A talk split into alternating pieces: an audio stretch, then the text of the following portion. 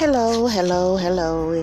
This is Greater Gospel Temple and Inspirational God Ministries right here on the World Wide Web, here on Anchor Broadcast and uh, Podcast Broadcast. And we are on several different formats. We're on Apple, we're on Spotify, so you can follow us on several, I think there are seven podcast stations we're on right now, plus we're on uh, Facebook, on uh, different avenues. So you can reach me at 469 629 9543 or ggtchurch66 at yahoo.com. It's Sunday school time, and I'm so glad that you are listening to this Sunday school. Now, my Sunday school that I have chosen, which is my favorite, the the L.G. Parkhurst Jr. commentary, and you can find that at ouosu.com, or else you can just type in L.G. Parkhurst, P-A-R-K-H-U-R-S-T Jr., whichever one. It's ouosu.com. Dear God, as I sit before you to speak, I pray to you that my soul you will keep. And if I should die before I finish, I pray to you that any outstanding sins will be forgiven. Amen. Amen. And so we will go into our Sunday school lesson, and the title of it is Those Who Know God Love. Those Who Know God Love. And it is First John, the fourth chapter, the seventh through the twelfth verses. Those who know God love. Okay? So we'll get right into our scripture in the King James Version. Beloved, let us love one another, for love is of God, and everyone that loveth is born of God, and knoweth God. He that loveth not knoweth not God, for God is love. In this was manifested the love of God toward us, because that God sent his only begotten Son into the world that we might through that we might live through him. Herein is love, not that we loved God, but that He loved us and sent His Son to be the propitiation for our sins. Beloved, if God so loved us, we ought also to love one another. No man hath seen God at any time. If we love one another, God dwelleth in us, and his love is perfected in us. No man, that's the 12th verse, has seen God at any time. If we love one another, God dwelleth in us, and his love is perfected in us those who know God love. Let me get to the commentary. And this is a great, great lesson talking about love. Love. Those who know God love. Okay? Oh, and that is so true. So going into the L.G. Parkhurst commentary for the Sunday school lesson. I'm clicking on it, okay. Now, thus far, thus far, in 1 John 4, John has given two tests for Christians to use to discern a false teacher or false prophet from a true Christian teacher or true Christian prophet, and to distinguish true Christian teaching from false teachings. First, to test teachers and prophets, people must know that a teacher or prophet is influenced by or indwelt by a spirit. And I want to repeat that. The first thing to know is to test teachers and prophets. People must know that a teacher or prophet is influenced by or indwelt by a spirit. A true Christian teacher or prophet is influenced by and indwelt by the Holy Spirit, the Spirit of truth, the Spirit of God. And we can see that in John, the 14th chapter, and the 26th verse. That's St. John, okay? Then the 15th chapter and the, and the 26th verse. Then the 16th chapter and the 13th verse.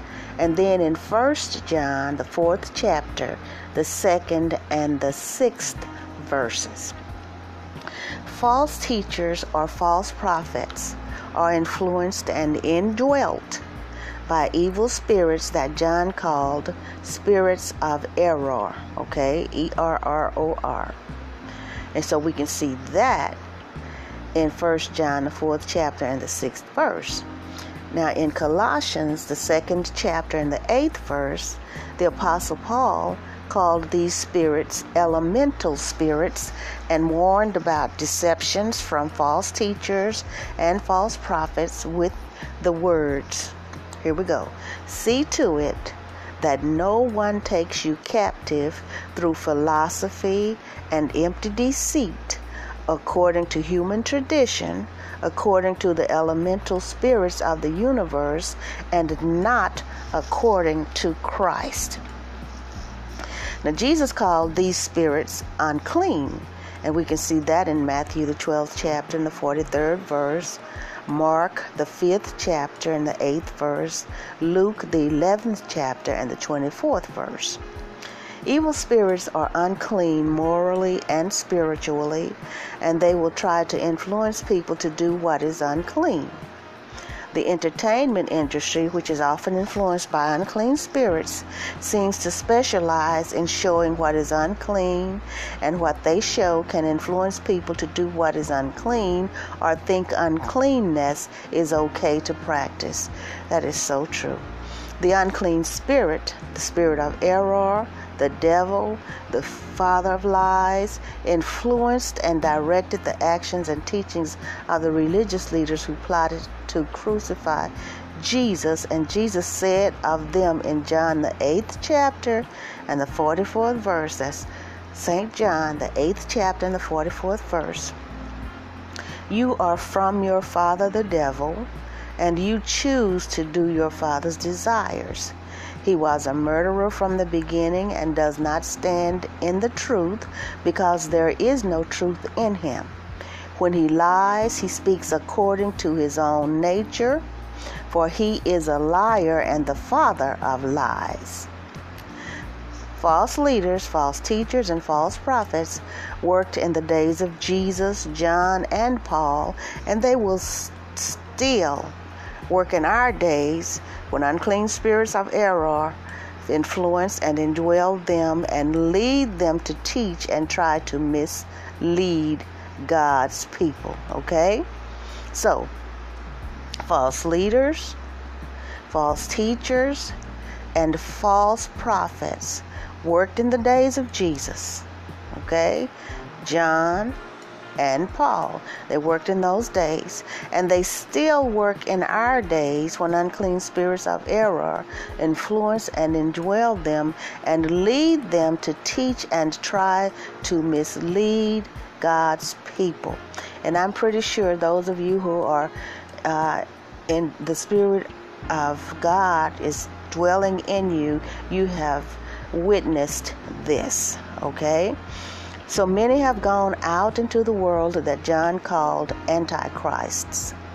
They were once in the church, but they have left the church mentally and spiritually, if not physically, okay?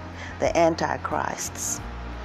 They try to mislead the true followers of Jesus Christ in the church and those who want to believe the truth about Jesus Christ according to the Bible come to faith in Jesus Christ and enter the fellowship of believers. They try to mislead these people, and we all can probably probably attest to the fact that it's been tried on us.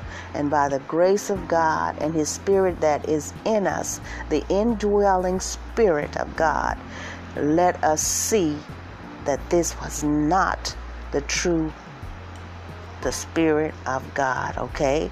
All right. Now second, to test teachers and prophets, John wrote that Jesus Christ and his apostles were from God and false teachers and false prophets were not from God. John grouped himself with the apostles when he wrote in 1 John, the fourth chapter and the sixth verse, We are from God. Okay? So, all of us who have repented of our sins, who are living a life the best we know how, and leaving the rest of it to the indwelling Spirit of God. We are from God, okay?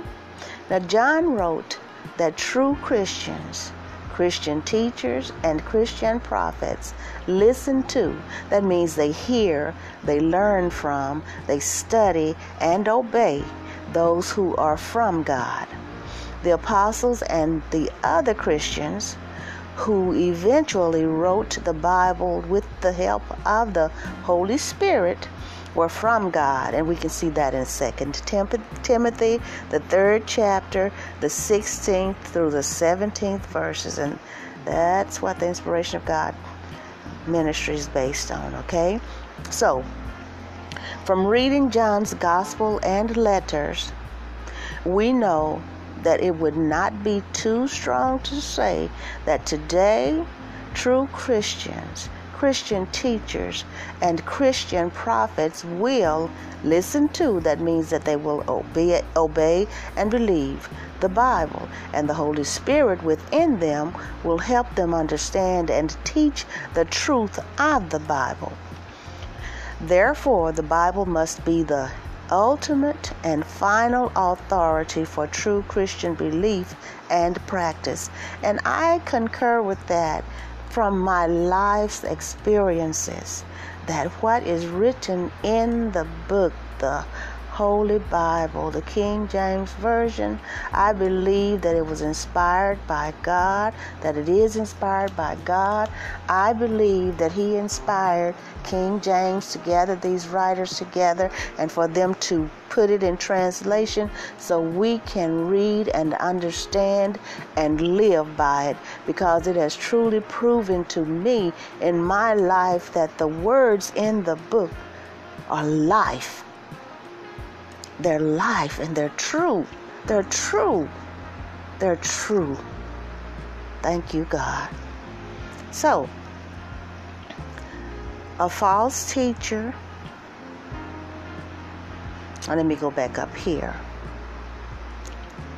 I'm in the right spot. Therefore, the Bible must be the ultimate and final authority for true Christian belief and practice. A false teacher or false prophet will deny the fact that the Bible is true in all it affirms. They will reject some of the Bible's teachings about Christian ethics, Christian morality, and how Christians should live. And we can see that in Romans chapter 1. So it's, it's telling us a false teacher, a false prophet, they'll re- deny the fact that the Bible is true and all that it affirms. But we know better, don't we? We know better. God is proving to us every second of our lives that His words are the words that are in that book and that we learn from reading the book and that His Spirit is dwell it dwells in us. We know that for a fact. We know that for a fact. We know it for a fact. So those false teachers, they will promote uncleanness in ways evil, unclean spirits influence them. So, those spirits that indwell the false teachers and the false prophets, they promote uncleanness in them, and then the the and uncleanness that that influences the false teachers and prophets, they bring that forward and use that on the people of God, trying to make them turn around. Or those who haven't been saved and they're trying to, oh, that's not true, that's not true. Who, who can prove it? How can anybody prove it? But I tell you, in my life, I know, I know it's true. I know the Word of God is true. They will promote uncleanness in ways evil, unclean spirits influence them. They will denounce whatever in the Bible condemns the immoral and unbiblical ways they want to live. They will work inside and outside the church to take captive through philosophy and empty deceit, according to human tradition, according to the elemental spirits, those inside and outside the church who will listen to them and believe the falsehoods they teach. The Bible must be our only and ultimate guide and standard of truth, and false prophets and false teachers will always deny some portions of the Bible and ultimately deny Jesus Christ as revealed in the Bible. Third, to test teachers and prophets. In 1 John, the fourth chapter, and the seventh verse, John wrote, Beloved, let us love one another because love is from God. Everyone who loves is born of God and knows God. A false prophet or false teacher will not abide in love and practice love as Jesus and the apostles loved God and others as described and recorded in the Bible. John warns Christians and others that they may think and say they believe the truth and all the teachings of Jesus and the apostles, but the next test is do they love one another? Do they love their brothers and sisters who believe in Jesus Christ as their Lord and Savior? A false teacher or false prophet will not love others or God as God commanded because they are not born of God and they do not know God. They may know much about God, but they do not know God because they do not love. Love is from God, okay?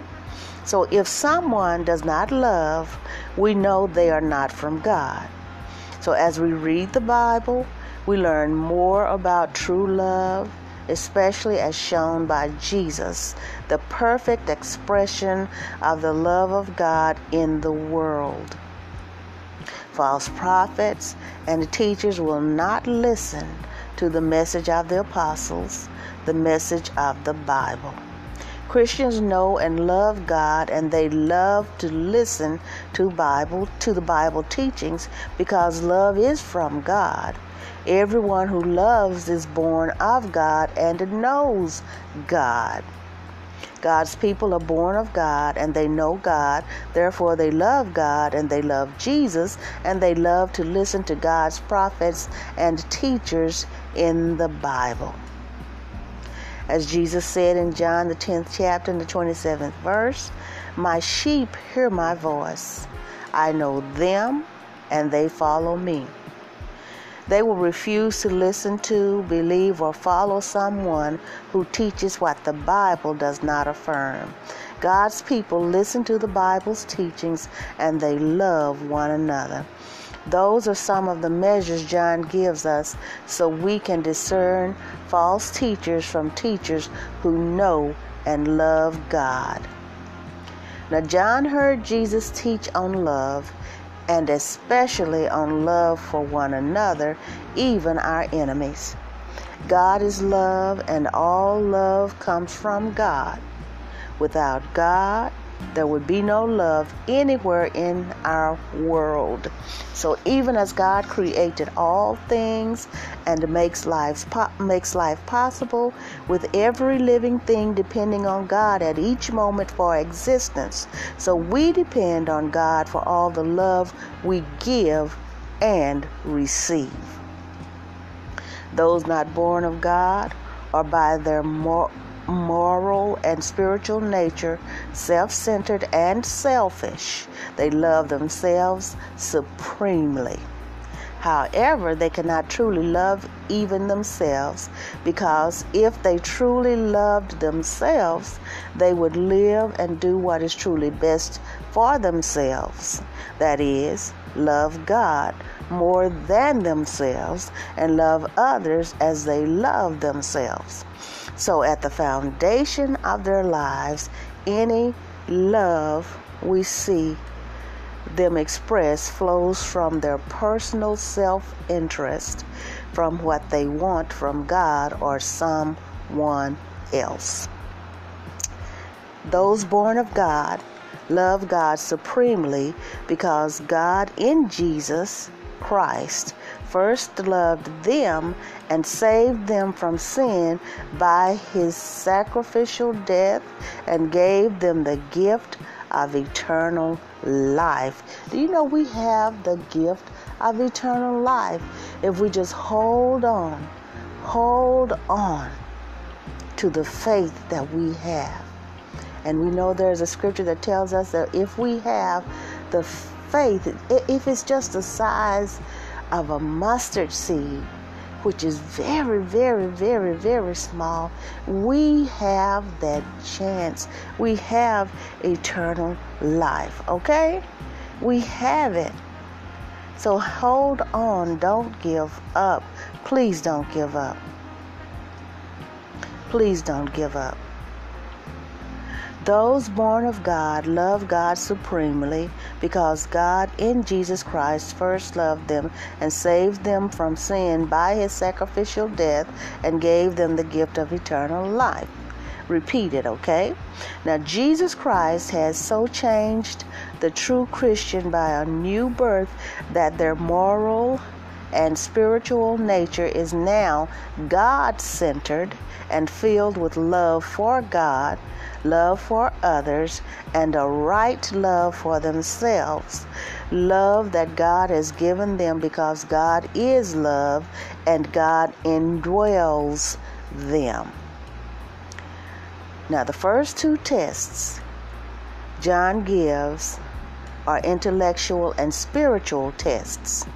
So, do we and the teachers and prophets we hear believe the truth about Jesus Christ? And do we and they teach the truth about Jesus according to the Bible? Does the Holy Spirit, who is the Spirit of truth, the Spirit of God, help us and those we hear teaching and preaching understand, believe, and practice the teachings of the Bible as we are learning them? The last test is ethical and moral and applies to the right application of Jesus' teachings and the Bible, most notably regarding true love. Do we and the teachers and prophets we hear practice love for one another? Do we practice true love? A sacrificial love that seeks to obey all the commands of Jesus and the Bible's teachings. Jesus taught, If you love me, you will keep my commandments. They who have my commandments and keep them are those who love me, and those who love me will be loved by my Father, and I will love them and reveal myself to them. If you keep my commandments, you will abide in my love, just as I have kept my Father's commandments and abide in his love. And John, the 14th chapter and the 15th verse, the 14th chapter and the 21st verse, the 15th chapter and the 10th verse, okay? So remember, what John wrote is still in the darkness. Okay, what John wrote, excuse me, Listen to this. This is a scripture, and I started in like part of it. I didn't start at the beginning of it, okay? So remember what John wrote in First John, the second chapter, the ninth through the tenth verses. Whoever says, I am in the light while hating a brother or sister is still in the darkness. Okay, you get that? So whoever loves a brother or sister lives in the light, and in such a person there is no cause for stumbling. Okay? Now, 1 John 2, verses 9 and 10. Christians do not love in order to be saved. Rather, they love because Jesus Christ loved them, died and rose again for them, and has saved them from sin and death that they might live and truly love as God loves. There can be no cause for stumbling in those who truly love as God loves because God loves and lives in them. All right? Now, he that loveth not knoweth not God, for God is love. So whenever we meet a person who is obviously always self absorbed or self centered, we know they do not know God as God wants them to know Him. They may know a great deal about, that's quote, end quote, okay, God and about the Bible's teachings and say they believe in God, but only through trusting in Jesus Christ with sincere faith will they be transformed, born again, and come to know God personally through the scriptures, prayer, praise, singing, and worship. Only through Jesus Christ and the indwelling Holy Spirit will they turn from selfishness to devoted, loving, God directed living to praying for others and to serving God and others without concern for selfish advantages over others. They will not try to use God or others for their selfish personal benefit. True love flows supernaturally from knowing God. I, let's say that again. True love flows supernaturally from knowing God. My, my, my. The indwelling spirit. The Spirit of God dwells in us, those of us who have repented of our sins and accepted Jesus Christ as our personal Savior and are doing everything that we can within our power and leaving the rest up to God to lead and guide us to all truths and to live a holy and a sanctified life. Okay? So, from creation and the scriptures, we know something of the love of God, but God made His love real to us and personal to us by revealing His love supremely through Jesus Christ, God's one and only begotten Son. So that scripture tells us that's First John, the fourth chapter, and the ninth verse in this was manifested the love of God toward us, because that God sent his only begotten Son into the world that we might live through him. We're living through Jesus Christ, okay? Because God made it possible. God is not self centered and he proved his love for us by giving Jesus Christ to us to be crucified by us and to die for us to save us from sin and eternal death. Now that, as, as some people say, is a mouthful. God is not self-centered and he proved his love for us by giving Jesus Christ to us to be crucified by us and die for us to save us from sin and eternal death. My God, that is strong. Yes, our sins led to the crucifixion of Jesus just as though we had nailed him to the cross with our own hands to save us from the punishment we justly deserved. Jesus died as a sacrificial substitute for us and then rose again to live and love within us, within all who would trust him as their Lord and Savior. So in Romans, the fifth chapter and the eighth verse, Paul wrote, But God proves his love for us in that while we still were sinners, Christ died for us. So, in self giving love, God focused on us and our needs despite our sins and rebellion against God and His kingdom. In self giving love, the Father sent us His Son as a gift that we might be born again and love as God intended. We can truly live our lives now and forever for the fullest within the circle of God's love. Both God the Father and God the Son deserve our love and undivided loyalty. Oh, yes, He does. I will say that again. Both God the Father and God the Son deserve our love and undivided loyalty. My goodness. My goodness, my goodness. Those that know God love. Those that know God love because we know Him. We love that love lives inside of us. Okay, because we know Him. We love. And God, I thank you. I thank you. I thank you. Don't we thank Him? Don't we thank Him? Okay, now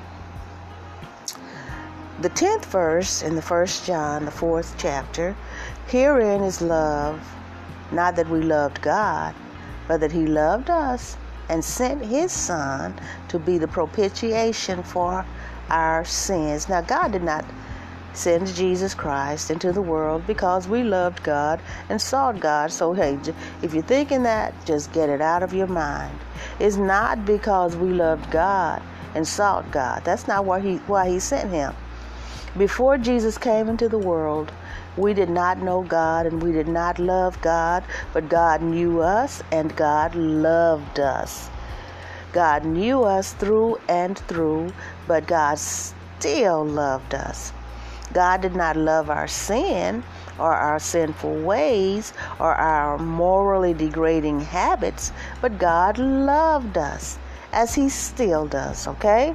Another good word to describe the love that God the Father has for others and us is charity, okay? A truly needy person needs charity because they cannot help themselves. My goodness, so we're charity cases. We are charity cases, okay? My goodness. So before Jesus Christ came into the world, we were so morally, spiritually, and intellectually bankrupt and needy that we needed charity from God. In charity, God gave us what we needed when He sent Jesus Christ to die in our place as a sacrifice for our sins. Thereby, Jesus' sacrifice enabled God, the King and Judge of the universe, to uphold His law and justice when graciously loving and mercifully forgiving us for our sins and rebellion against Him. He is an awesome God, I'm telling you. And I hope you can feel this. I hope you can feel what I'm teaching here today. I hope it gets in and saturates. If you have the Spirit of God dwelling in you, you know exactly what this is talking about okay? Because Jesus Christ died in our place as a sacrifice. God did not need to punish us in order to uphold his law and kingdom. In charity, God gave Jesus to us to meet our needs, and now Jesus lives within us to meet our needs and the needs of others through us. In charity, we give to others what we wisely can to meet their honest needs. To give We deny ourselves some time and treasure, even if we would not consider our giving to be sacrificial or costly. We came to understand true love or true charity when God extended his love toward us and sacrificed his son for us to free us from slavery to sin and Satan so we could turn from our sin and selfishness to love God and others. This this is something else. This this commentary I believe is second to none. My goodness. We love after first receiving God's love through Jesus Christ. And now we love as God the Father and Jesus love, but in a much smaller way when we share the gospel to save and bless others, even sacrificing our time, treasure, and talents. Perhaps a better definition of the word love than charity would be benevolence. Benevolence, okay? To live with a spirit of benevolence means to live with a disposition to do good, to live looking for ways to do good, okay? So when Jesus walked and talked in our world, Jesus demonstrated benevolence Jesus always showed his disposition to do good to others. For this reason, he always healed the sick.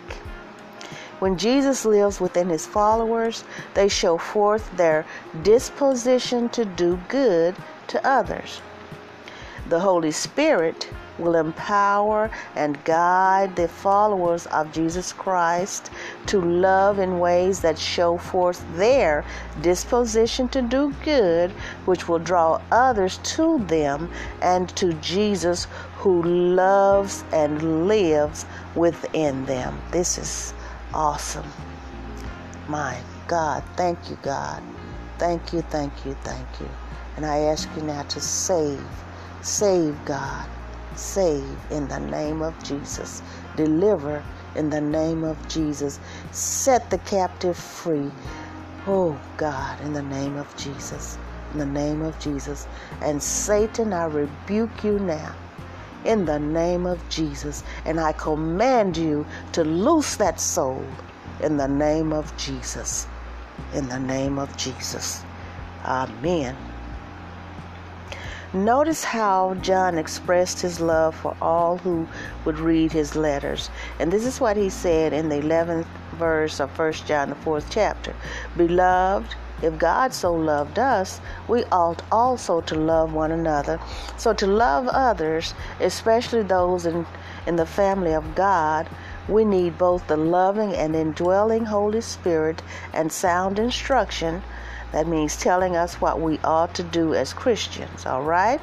We need to be told to love one another sometimes and to fulfill our moral obligation to love others because we can easily forget to do so in tense situations, especially when fellow believers and those of the world forget to show love for us and instead express their dislike or even hatred for us in ungodly ways. And I know that you have experienced this, okay? People uh, expressing their dislike for you and their hatred for you in ungodly ways, and you know, you know that you've been forgiven of your sins, you know that you've repented, you know that you're living a holy and a sanctified life, and all the sins and all the trespasses that you did in the past, they're all gone now. And so people are jealous and envious of the saints of God. And they will show that disdain, that dislike, that hatred towards them, and they will not be ashamed to do it. But the Spirit of God will shame them on down the road, okay? And it doesn't have to take a long time. It could turn around real quick. But we, as saints of God, we have to be moderate. We have to depend on the Spirit to help us to stay strong and not negatively retaliate okay? But the spirit of god will take care of us. There's a scripture in there that said he will fight our battles. He will not put more on us than we can bear okay? And though all that evil that people mean toward us and are meant toward us, God takes that evil and He turns it into good in our favor. So hold on, okay? So now our last verse, uh, verse 12, in First John the fourth chapter, the uh, fourth chapter, no man hath seen God at any time. If we love one another, God dwelleth in us, and His love is perfected in us. So we cannot see God with our physical eyes. They are not equipped to do, to do so. You remember when Moses had to turn his back because he, God said, you can't stand to see me. So you had to t- turn your back and enter into the tent backwards because to look on my glory, you can't stand it. You can't stand it. Okay? So the finite physical cannot see the infinite, infinite or infinite, okay? Spiritual. We could never see or understand God in His fullness with our limited intellectual capacity. And I want you to remember that. So when people uh, come off like they know everything there is to know about God, and nobody knows anymore uh, than I do, nobody's close to knowing what I know about God. But just remember this we could never see or understand God in His fullness with our limited intellectual capacity. He said, I doubt we know any created thing, not even ourselves completely, and we don't okay? But we can assuredly see and know some truths about God, the truths of God revealed in the Bible, and we continue to expand our knowledge of God as we study the Bible. And do you notice that you dis- discover things about yourself even at the age you are? And something new comes up and say, "Oh, I see. So that's why I act like that. That's why I responded like that. That's why this happens. I see things uh, that come up and I say, oh, so that, that's why. So we don't really know ourselves as well as we think we do. But then the spirit that indwells us will let us know our limitations, okay? what we can and cannot do. And if we listen, we will never go wrong. Okay? Okay, yeah. But we can assuredly see and know some truths about God, the truths of God revealed in the Bible. Okay? So if we are expressing love as the fruit of the Holy Spirit, we know we are God centered and not living like those of this world. And we can see 1 Corinthians 13th chapter and Galatians the 5th chapter, the 22nd through the 23rd verses we can know that God is living in us and helping us love God and others. We can know if we have a disposition to bless and help others, if we look for opportunities to do good to others, and if we do some things that meet the needs of others. So, as we grow in knowledge of God and the truth, Jesus said, He is the way, the truth, and the life. That's John the 14th chapter and the 6th verse. And as we follow the leading of the Holy Spirit more and more, God's love is made complete in us. God's love is perfected in us. God no- loves in and through us as He loved in and through Jesus Christ, and some will be drawn to Jesus as He loves them through us. So the love that indwells us will draw people to God and Jesus, we know they're the same, and the Holy Spirit. So that love, Him living inside of us, draws people to Him. Okay? All right. Oh, this is so good. Who, those who know God, love. Okay? So the questions, five questions here, and I see they're just keeping them down to like five questions. Number one, what reasons did John give for the followers of Jesus to love one another? Number two, what two truths did John say about a person who is born of God?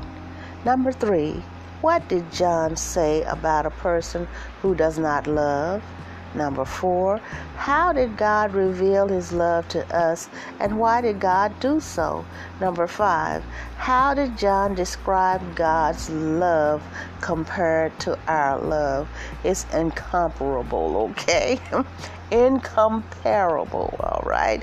Now, those who know God love, and I'm wrapping it up, okay? This is the, the wrap up of it, okay? So, beloved, this is the focal scripture.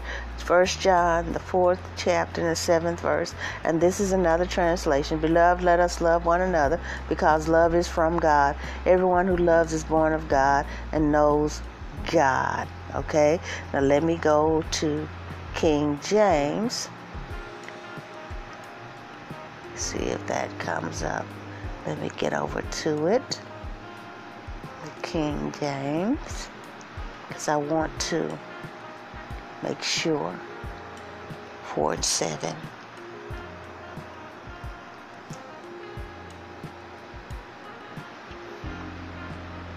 Here we go.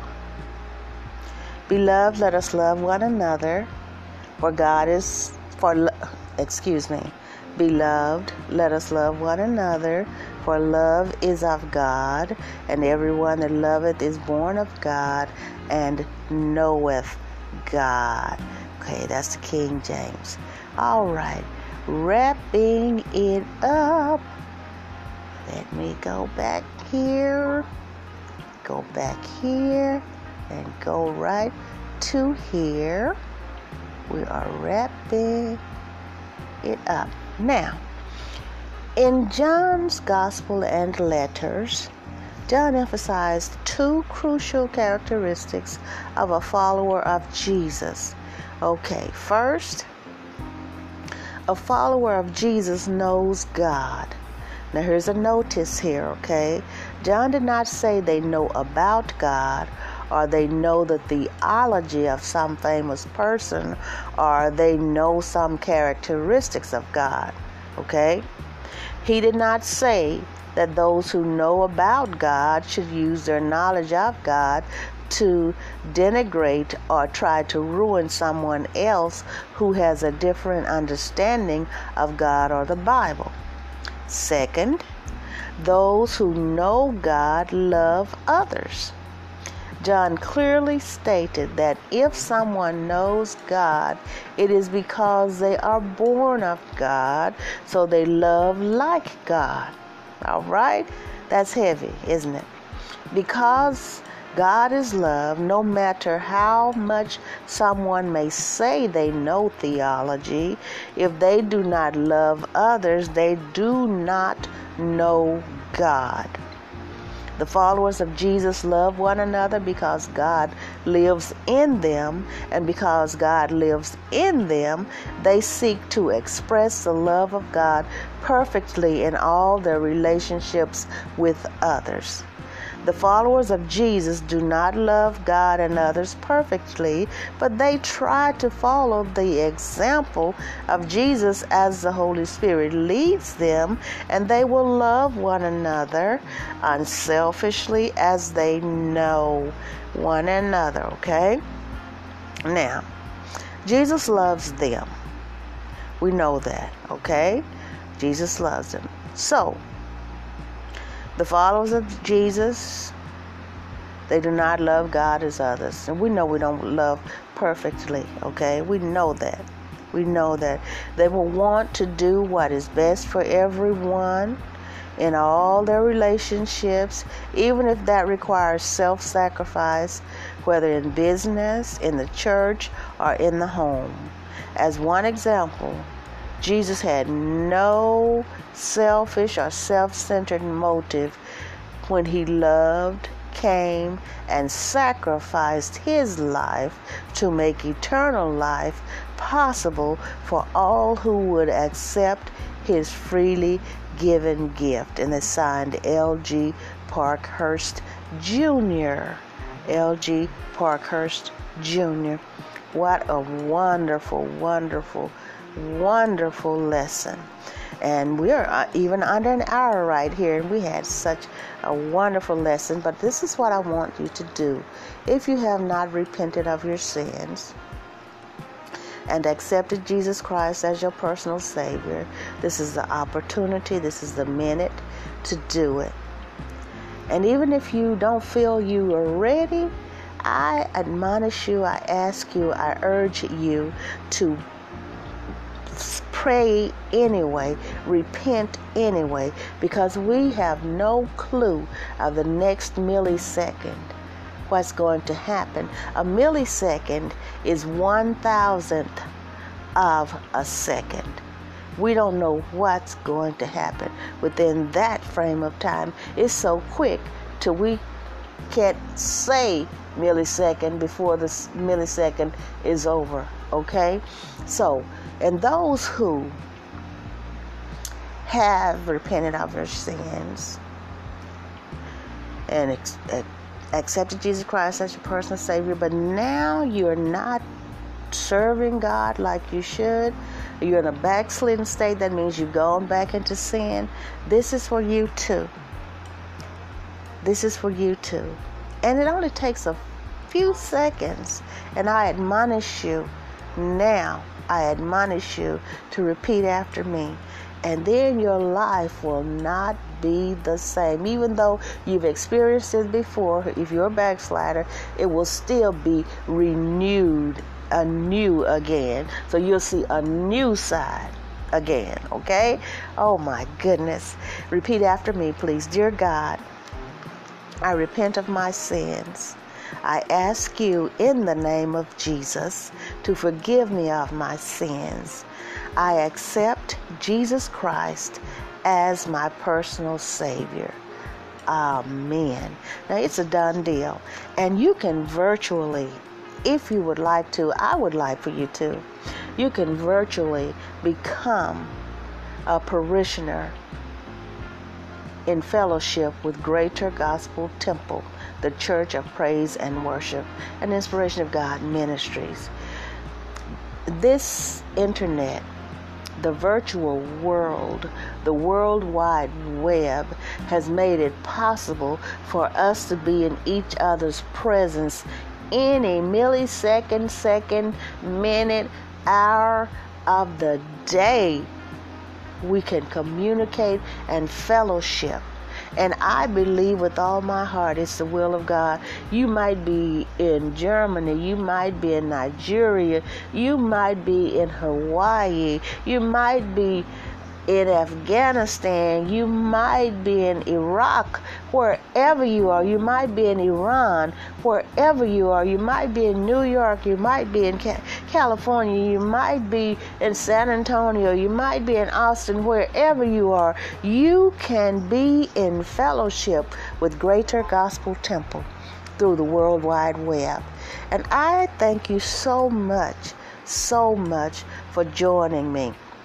And I want to say this. Well, first, an announcement. Tomorrow evening at 3 p.m., I will be speaking. The Pastor Deborah Alexander of the Valentine Pentecostal Church, which is located at 1400 South Ewing Avenue in Dallas, Texas, in Oak Cliff. She has invited me to speak tomorrow, and it's a combination of a musical and uh, a message. And so she has asked me, asked me to deliver the message. So that begins at 3 p.m. tomorrow, which is the 19th of September in the year 2021. I'm inviting you to come wherever you are, if you can come and be with us. And then also, I will take my setup and I plan to uh, go through Ustream, so I'll be doing a live webcast also, so you can join then. And uh, another thing, if you, and you know, I don't say anything very seldom about uh, offerings or donations or anything like that, but I would like for you to feel free. If you want to donate to Greater Gospel Temple and Inspiration of God Ministries, because we are in the rebuilding phase of the church, and uh, our contractor now, since the hurricane has come along, he's gone back to Louisiana. He's in New Orleans, so he can work there to help rebuild some things. But then he'll be back here when it gets uh, a little better and he's done what he needs to do. Okay, there. All right. I'm going to close out, but tomorrow at 3 and tomorrow morning at 7 a.m. live, which is Sunday, um, the 19th at 7 a.m. Join me live. I love you. I love you. I love you. I love you so much. This is Greater Gospel Temple and Inspiration of God Ministries right here on the World Wide Web. Enjoy your day, evening, afternoon, whatever time of the day it is, and let me hear from you. I'm serious. Let me hear from you. And then, uh, if you'd like to donate, you can see it on on my pages. Okay? I love you.